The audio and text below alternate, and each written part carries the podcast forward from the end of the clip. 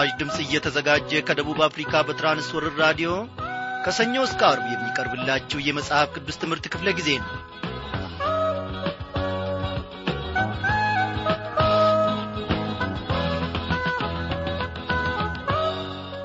እንደምናመሻችሁ በጌታ የተወደዳችሁ ክብሯን አድማጮች ዛሬ የእግዚአብሔር የአምላካችን ፈቃዱ ሆነና እነሆ ለዚህች ሳምንት መጨረሻ እንድንበቃ ከቃሉም ማዕድ እንድንመገብ የእግዚአብሔር ፈቃድ ሆኗል።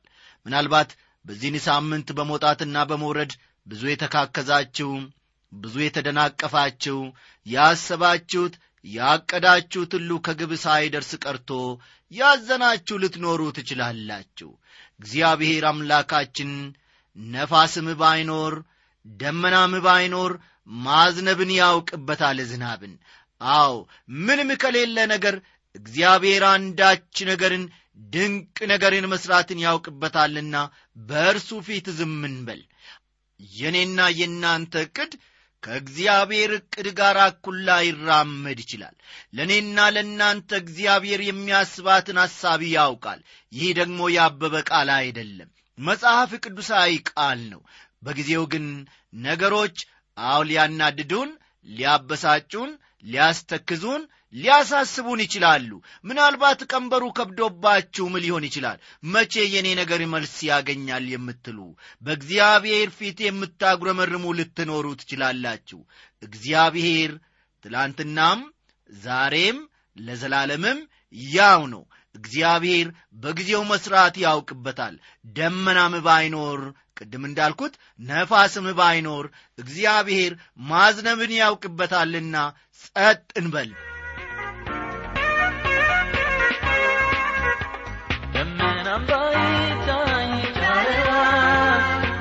ነፋስም ባይነፍስም ይቻለዋል ይቻለዋል ከኤዶምያስ ምድር ወንዝ ይፈስልናል የማስነው ጉድጓድ ሸለቆ ይሞላል እርሱ እግዚአብሔር ነው ለእርሱ ምን ይሳናል አይተናል አይተናል ለእርሱ ምን ይሳናል ተራራውን ሜዳ ማደጊያው ይፈታል በምድረ Miami.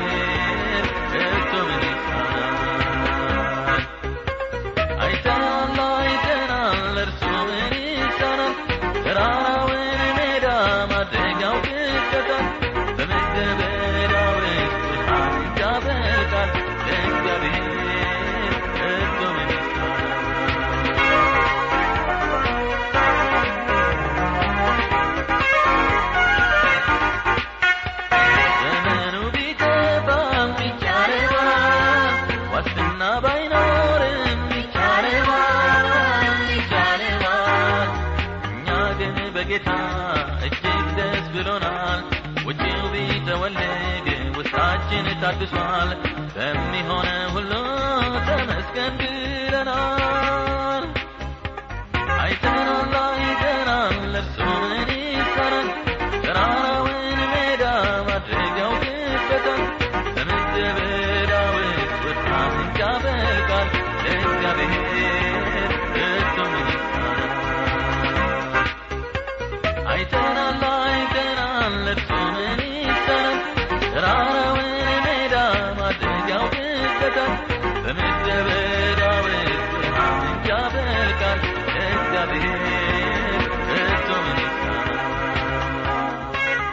እግዚአብሔርን የሚሳነው ምንም ነገር የለም።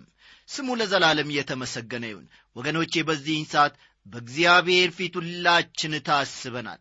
በተራራ ላይ የምትኖሩ ሁሉ ነገር ተሳክቶላችሁ በመፈንደቅ በደስታ የምትመላለሱ ልትኖሩ ትችላላችሁ። ደስታችሁን በእግዚአብሔር ፊት በዚያው ጠብቁ። በእግዚአብሔር ፊት በንጽሕናና በቅድስና በመመላለስ አዎ አንተ አለ ጌታዬና አምላኬን መደገፊያዬን መኩሪያዬን በሉት። እግዚአብሔር ይባርካችሁ። ምናልባት ደግሞ በመተካከዝ ቀደም ብዬ እንደተናገርኩት በብዙ ሐሳብ ውስጥ ያላችሁ የቋጠሮ ገመድ አልፈታላችሁ ብሎ ደግሞ በመጨነቅ በማስላት በመደመርና በመቀነስ ውስጥ ያላችሁም ልትኖሩ ትችላላችሁ። እግዚአብሔርን ወዳጆቼ ምን ይሳነዋል ትላንትናና ከትላንት ወዲያ ያየነው በግርማ በሞገሱ በፊት ለፊታችን ያለፈው ንጉሣችን እግዚአብሔር ዛሬም ድንቅ አምላክ ነው። ዛሬም ንጉሣችን ነው። ሁኔታዎች ፈጽሞ ልባችንን ሊያርዱት ልባችንን ሊያከብዱት ልባችንን ሊያሸፍቱት ፈጽሞ መቻል የለባቸውም። እግዚአብሔር አሸናፊ ነው። ሰባሪውን ኢየሱስን ከፊት ለፊት አስቀድሙ ያን ጊዜ በልልታና በሆታ በፊቱ እንወጣለንና። ስሙ ይባረክ። እንድሪያስ በዚህ ዝማሬ ስላገለገለን ባለበት ስፍራ እግዚአብሔር ኑሮውን ይባርክ እያልን ወደ ጸሎት እናልፋለን። እግዚአብሔር ሆይ እናመሰግንሃለን። በዚህ ጊዜ እኛንም በዚህ ያለነውን በተለያየ ዐይነት ሁኔታ ውስጥ ሆነው በራዲዮናቸው ዙሪያ ተሰብስበው ያሉትን ወገኖቻችንን ሁሉ እንድታስባቸውና እንድትመለከታቸው አሁንም ደግሞ ልመናችንን እግዚአብሔር ሆይ የልብስ ትንፋሳችንን ሁሉ ስላደመጥክና መልስ ስለሆንከን እናመሰግንሃለን። እግዚአብሔር ሆይ ክንድህ ዝሎ አያውቅም። አንድ ቀን ታከተኝ ብለ አታውቅም። አንድ ቀን እግዚአብሔር ደክሞኛል ብለ ወንበርህን ጌታ ሆይ መቀመጫህን ሥልጣንን ለሌላ አሳልፈ ሰጥታ አታቅም ሁሌም ጌታን ዛሬም ጌታን ወደፊትም ጌታን። ስለዚህ ነፍሳችን አንተን ተስፋ ታደርጋለች። እግዚአብሔር ሆይ በዚህ ጊዜ ጌትነትህን በእያንዳንዳችን ነገሮች ላይ በእያንዳንዳችን ሕይወት ላይ እንድትገልጥና እንድታረጋግጥ ወደ አንተ እንጸልያለን። እግዚአብሔር አባቴና አምላኬ ሆይ ከምንለምነው በላይ አንተ ደግሞ የውስጣችንን ስለምትረዳና መልስ ስለምትሆነን ስምህ ይባርክ። በዚህ ጊዜ በመካከላችን ተገኝተ ቃልህን ባርክልን እንድንረዳው አስተማሪውን መንፈስ ቅዱስ ላክልን ድካማችንን ሁሉ ይቅር በጌታችን በመድኃኒታችን በኢየሱስ ክርስቶስ ስም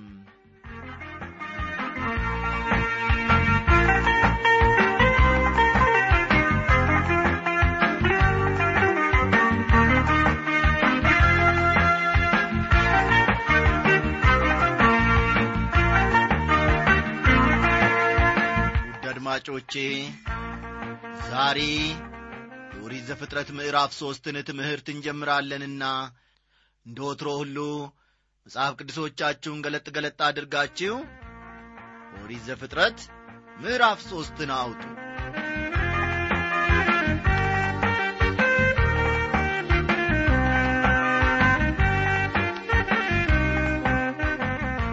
የዚህ የኦሪት ዘፍጥረት ምዕራፍ ሦስት አብይ ሐሳቡ እባብ የእግዚአብሔርን ቃል ማጣመሙ?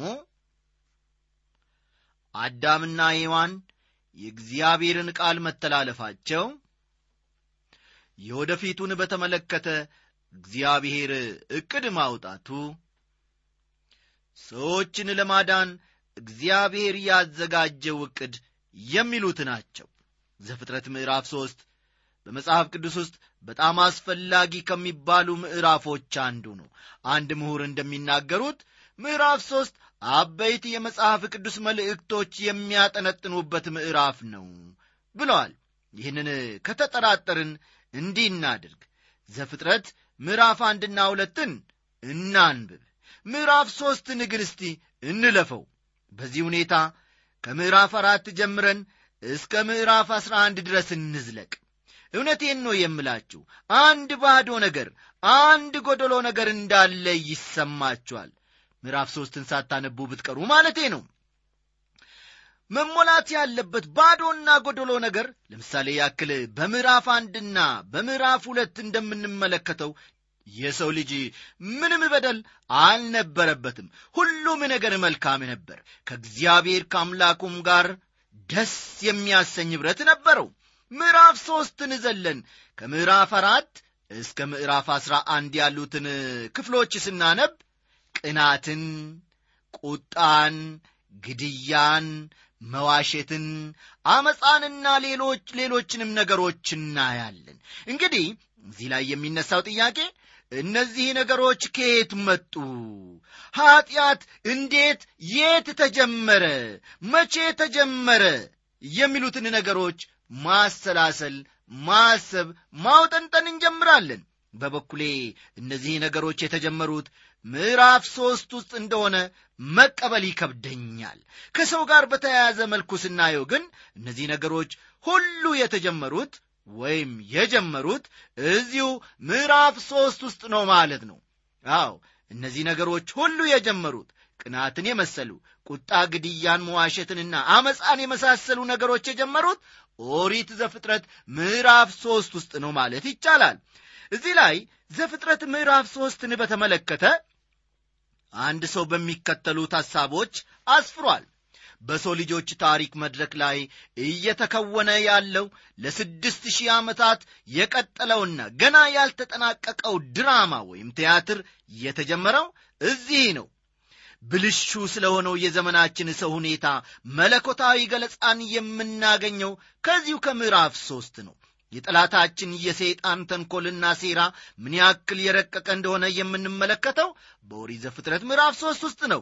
የእግዚአብሔር መለኮታዊ ጸጋ ካረዳው በቀር በጽድቅ መንገድ ለመጓዝ ምን ያክል ደካማና አቅመቢስ እንደሆነ የሚያሳየን ይህ ምዕራፍ ነው። የኀጢአትን መንፈሳዊ ውጤትና የሰው ልጅ ከእግዚአብሔር ለመደበቅ ያደረገውን ሙከራም በዚሁ በምዕራፍ ሦስት ውስጥ እናያለን። በኀጢአት ለወደቀ ሰው እግዚአብሔር ያለውን ዝንባሌ የምንመለከተውም ከዚሁ ከኦሪት ዘፍጥረት ምዕራፍ ሦስት ነው። ሰዎች ለሞራል ውድቀታቸው የራሳቸውን መንገድ እንደ መፍትሄ ማቅረባቸው ከባሕሪያቸው ጋር ምንኛ የተቆራኘ እንደሆነ የምንመለከተው ከኦሪት ዘፍጥረት ምዕራፍ ሦስት ነው። ከዘፍጥረት ምዕራፍ ሦስት እጅግ ከባድ የሆነውን የሰው ልጅ ችግር ለመፍታት እግዚአብሔር ስላቀረበው መለኮታዊ መፍትሄ እንማራለን። በቅዱሳት መጽሐፍት ሁሉ ደግመን ደጋግመን የምንመለከተው ያ አስደናቂ ትንቢት መነሻው ከዚህ ምዕራፍ መሆኑን ነው። ያለ አንዳች አገናኝ ወይም መካከለኛ የሰው ልጅ ወደ እግዚአብሔር መቅረብ እንደማይሆንለት የምንመለከተውም ከዚሁ ከኦሪት ዘፍጥረት ምዕራፍ ሦስት ውስጥ ነው። እባቡ በእግዚአብሔር ቃል ላይ ጥርጥር ስለ መፍጠሩ የሚያወሳውን ክፍል ደግሞ ቀጥለን እንመለከታለን። እዚህ ላይ ለሰው ልጅ መፈተን የሁኔታዎችን መመቻቸት እንመለከታለን። እስቲ ቁጥር አንድን እናንብበው። እባብም እግዚአብሔር አምላክ ከፈጠረው ከምድር አውሬ ሁሉ ይልቅ ተንኰለኛ ነበረ። ሴቲቱንም በውኑ እግዚአብሔር ከገነት ዛፍ ሁሉ እንዳትበሉ አዟልን? አላት ይላል። የእባብን ጥያቄ በደንብ ተመልከቱ። እዚህ ላይ ወገኖቼ አንድ ጥያቄ መነሳት ይችላል። ለመሆኑ ለምንድን ነው ሰው እንዲፈተን የተፈለገው? ምዕራፍ አንድና ሁለት ውስጥ የሰው ልጅን የምንመለከተው ምንም በደል እንደሌለበት ነው። እንዲህ ስለተባለ ግን ጻዲቅ ነበር ማለት አይደለም። ጽድቅ ምን ማለት ነው? ጽድቅ ማለት በፈተና ዘልቆ መውጣት አለመበደል ማለት ነው። አያችሁ አድማጮቼ፣ ፈተና ሁለት ዐይነት ውጤት አለው። ሰዎች በፈተና ይጠነክራሉ፣ ይበረታሉ፣ ወይንም ደግሞ በተቃራኒው ይወድቃሉ፣ ይጠፋሉ። ሰዎች እውነተኛ ባሕሪን ማዳበር ይኖርባቸዋል። እውነተኛ ባሕሪ የሚዳብረው ደግሞ በፈተና ነጥሮ ሲወጡ ብቻ ነው። የሰው ልጅ የተፈጠረው ከኃላፊነት ጋር ነው።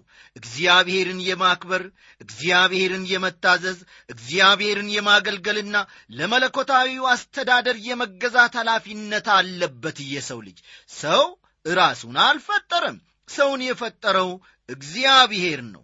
መልካሙንና ክፉን ከሚያስታውቀው ዛፍ አትብላ፣ ከእርሱ በበላህ ቀን ትሞታለህና ተብሏል።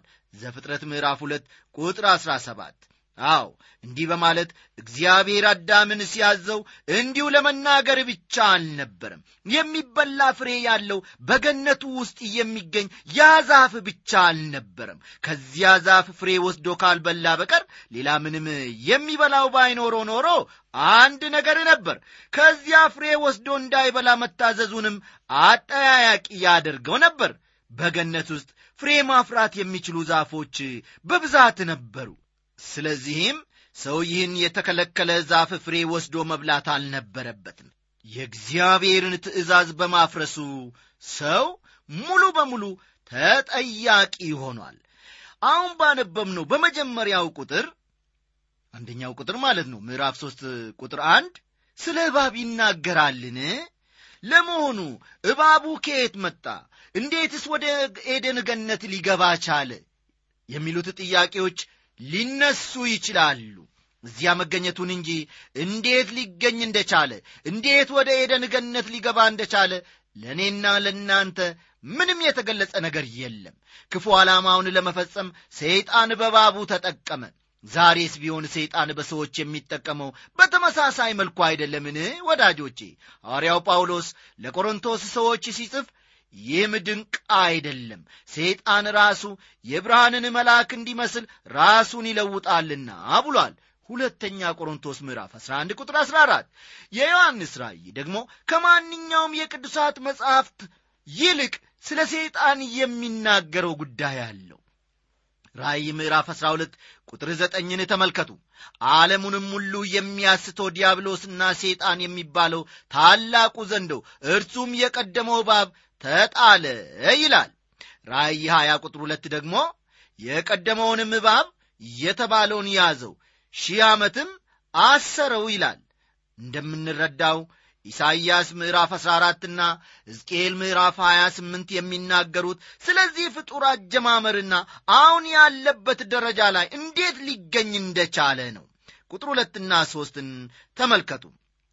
እባቡ ሴቲቱን የቀረባት ለምንድን ነው ልትሉ ትችላላችሁ? እንዲያውም ማለፍ ብላችሁ ደግሞ ጥያቄያችሁን ከበድ ስታደርጎ እንዴ ለምን እባቡ አዳምን አልቀረበውም የምትሉም ልትኖሩ ትችላላችሁ። አግባብነት ያለው ጥያቄ ነው። እግዚአብሔር አዳምን በፈጠረው ጊዜ በገነት ካለው ከማንኛውም ዛፍ መብላት እንደሚችል ከዚህኛው ዛፍ ግን እንዳይበላ ከልክሎት አስጠንቅቆት ነግሮትም ነበረ ሔዋን የተፈጠረችው ከአዳም በኋላ እንደመሆኑ መጠን ስለ ዛፉ የሰማችው ከእርሱ ነበር። እንግዲህ ከአዳም ይልቅ እርሷን የቀረበበት ምክንያትም ይኸው ሊሆን ይችላል ሊያስታት ሊያታልላት። ከወንዶች ይልቅ ሴቶች ርኅሮችና በቀላሉ የሚነኩ ናቸው። ስለዚህም በሚሰሙት ነገር ሁሉ ቶሎ የመማረክ ዕድላቸው የሰፋ ነው። ከወንዶች ይልቅ ሴቶች አዳዲስና የሚያጓጓ ነገርን ለመስማት ንቁ ናቸው። በቀላሉ ወደ ሐሰት ትምህርቶች የሚሳቡት በዚህ ምክንያት ነው ሴቶች። በጣም የሚገርመው ደግሞ ብዙ በዘመናችን ያሉ የሐሰት ትምህርቶችና አስተሳሰቦች በሴቶች የተመሠረቱ መሆናቸውን ስነግራችሁ እጅግም ደፍሬ ነው። እህቶች በዚህ ንግግሬ እንዳታዝኑ አደራ እያልኩ ነው። ሰይጣን የሚሠራውን ነገር አሳምሮ ያውቃል። እስቲ የተጠቀመበትን ዘዴ ልብ አድርገን እንመልከት። ተንኰል ያረገዘ ጥያቄ በልቡ ይዟል። ሹክክ ብሎ ወደ ሔዋን መጣና በሆኖ እግዚአብሔር ከገነት ዛፍ ሁሉ እንዳትበሉ አዟልን? የሚልን ጥያቄ ለሔዋን አቀረበ። ጥያቄው በእግዚአብሔር ቃል ላይ ጥርጥር እንዲኖራት የሚያደርግና የራሷን ሥጋዊ ፍላጎትም የሚያጭር ነበረ። ሔዋንም ለባቡ ጥያቄ መልስ ስትመልስ በገነት ካለው ከዛፍ ፍሬ እንበላለን ነገር ግን በገነት መካከል ካለው ከዛፉ ፍሬ እንዳትሞቱ ከእርሱ አትብሉ አትንኩትም ተብለናል ስትል ለባቡ መልስን መለሰችለት አትንኩትም የሚለውን ቃል ፈልጌ ማግኘት አቅቶኛል ወዳጆቼ።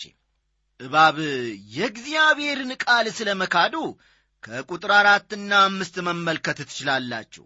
ኦሪት ዘፍጥረት ምዕራፍ ሦስት ቁጥር አራትና አምስትን በኋላ ተመልከቱ። የባቡ አቀራረብ ተንኰል የተሞላበት ነበር። እግዚአብሔር መልካም ከሆነ ለምንድን ነው ለማንኛውም ነገር ገደብ የሚያኖረው በማለት የእግዚአብሔርን ጽድቅ ጥያቄ ውስጥ አስገባ። ይህንን ተመልከቱ።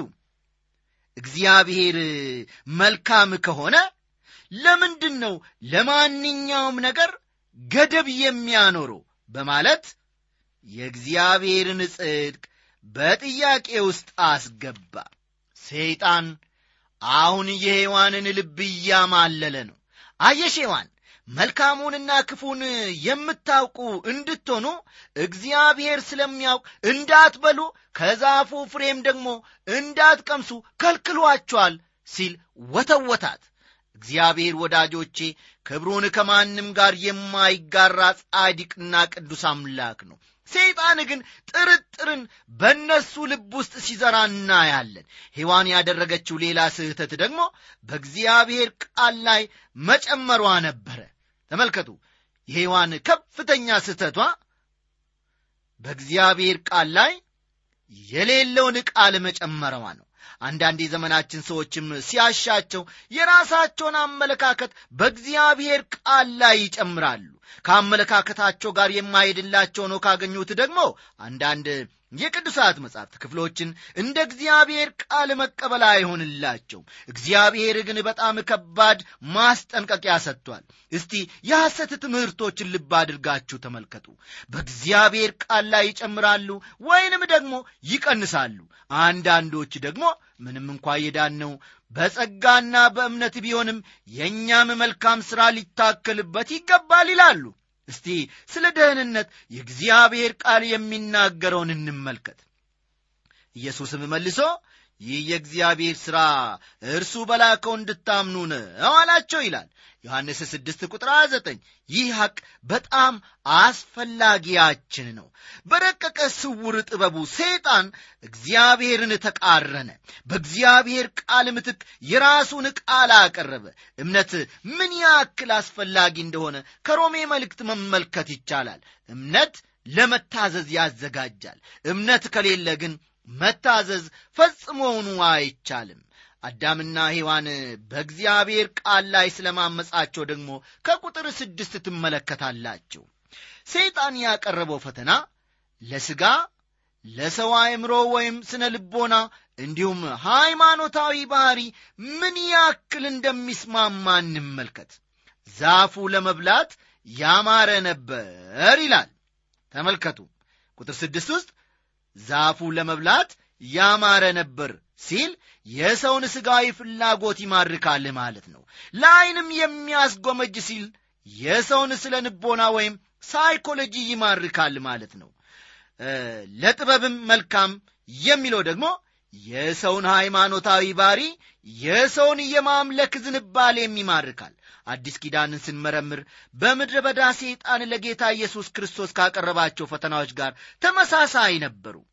ማቴዎስ ምዕራፍ አራት ማርቆስ ምዕራፍ አንድና ሉቃስ ምዕራፍ አራትን ልብ ይሏል። ማቴዎስ ምዕራፍ አራት ማርቆስ ምዕራፍ አንድና ሉቃስ ምዕራፍ አንድን መመልከት ይቻላል። በመጀመሪያ ደረጃ ለጌታ ያቀረበለት ፈተና እነዚህን ድንጋዮች እንጀራ አድርጋቸው የሚል ነው። ዛፉም ለመብላት ያማረ እንደነበረ ሁሉ ይህም ለሥጋ የሚያመች ነው። ከዚያ በኋላ ደግሞ ሰይጣን ለጌታ ኢየሱስ ክርስቶስ የዚህን ዓለም መንግሥታት ክብር አሳየው። እንዲሁም ደግሞ ዛፉ ለዐይን የሚያስጎመጅ እንደነበረ ሁሉ ይህ ፈተናም ሁሉን ለእኔ የሚለውን የሰውን አእምሮ ይማርካል። በመጨረሻም ሰይጣን ለጌታ ኢየሱስ ክርስቶስ ምን አለው? ወድቀ ስገድልኝ አለው። ዛፊቱ መልካም እንደነበረች ሁሉ ይህ ፈተና ደግሞ የሰውን ልጅ ሃይማኖታዊ ገጽታ የሚያማልል ነው። ዛሬም ቢሆን ሰይጣን ወዳጆቼ በእነዚህ ዘዴዎች ይጠቀማል ጊዜ እንዳለፈባቸው ነገሮች እርግፍ አድርጎ ያልተወበት ምክንያትም ምንጊዜም እንደሚሰሩለትና እንደሚጠቀምበት ስላረጋገጠ ነው። ይህን በተመለከተ ሐዋርያው ዮሐንስ የሥጋ ምኞትና የዐይን አምሮት ስለ ገንዘብን መመካት ከዓለም እንጂ ከአባት አይደለም ይላል አንደኛ ዮሐንስ ምዕራፍ ሁለት ቁጥር 16 እነዚህ ከላይ የተመለከትናቸው ነጥቦች ለሔዋን ከቀረበላት ፈተና ጋር ምን ያክል ተመሳሳይነት እንዳለው እጅግ አድርገን ማስተዋል አለብን።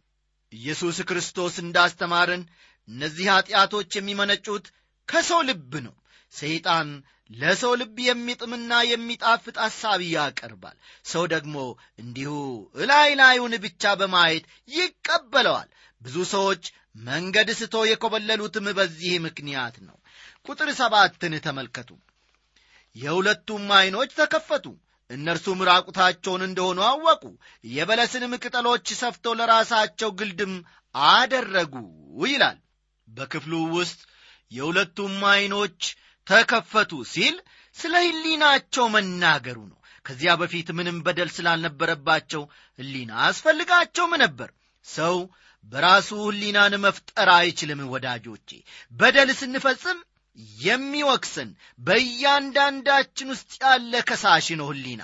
የበደለኝነት ስሜት የአካል ክፍሎችን ያክል ከሰው ጋር በጥብቅ ተያይዟል። እኔ እስከማውቀው ድረስ አሉ አንድ ምሁር በደቡባዊ ካሊፎርኒያ ዩኒቨርሲቲ የሥነ ልቦና ምሁር የሆኑት አንድ ክርስቲያን ሰው። እኔ እስከማውቀው ድረስ ከዚህ የበደለኝነት ስሜት ሰውን ነፃ ለማውጣት አንድም የሥነ ልቦና ዘዴ የለንም በማለት ተናግረው ነበረ። ራቁታቸውን እንደሆኑ አወቁ። የበለስንም ቅጠሎች ሰፍተው ለራሳቸው ምን አደረጉ ይላል? ግልድም አደረጉ ይላል ቁጥር ሰባት። እዚህ ላይ የተጠቀሰው ብቸኛ ዛፍ የበለስ ዛፍ እንደሆነ አስተውላችኋልን? አዎ እንደምታውቁት የዛፍ ቅጠል የተወሰነ የአካል ብልትን ይጋርድ ይሆናል። ዘለቄታዊ መፍትሄ ግን አይደለም። አዳምም ሆነ ሔዋን የበደላቸውን ውጤት ለመሸፈን ሙከራ አደረጉ እንጂ አልተናዘዙም ንስሐ አልገቡም ያሉበትን አስከፊ ሁኔታ መቀበል አልፈለጉም። ዛሬም ቢሆን የሃይማኖታዊ ሰው አቋም ይህን የሚመስል ነው። ሃይማኖታዊ ስነ ሥርዓቶችን ይፈጽማል። አዞትሮ ቤተ ክርስቲያንን ይሄድና ደጀ ሰላሙን ይሳለማል። ከውጪ ለሚመለከቱት ሰው በጣም መንፈሳዊ ይመስላል። እዚህ ላይ ሰይጣን በሰው በእግዚአብሔር መካከል ጣልቃ ለመግባት ሙከራ ሲያደርግ እናያለን። ሰውን ሙሉ በሙሉ የራሱ ለማድረግና አምላኩ ለመሆንም ያለውን ፍላጎት አሳየ። ተከታዩ ለመሆን ወደ ኢየሱስ የመጣው የዚያ ባለጸጋ ሰው ችግር ምን ነበር? በእግዚአብሔር አለማመኑ ነው። ስለ እንክርዳዶቹ ከተነገረው ምሳሌ መመልከት ይቻላል። በእንክርዳድ የተመሰሉት የማያምኑ ሰዎች ናቸው። እዚህ ላይ የአዳምና የሔዋን ትልቁ ችግር አለማመን ነው ወገኖቼ። እስቲ ሴጣን የተጠቀመበትን ዘዴ እንመልከት።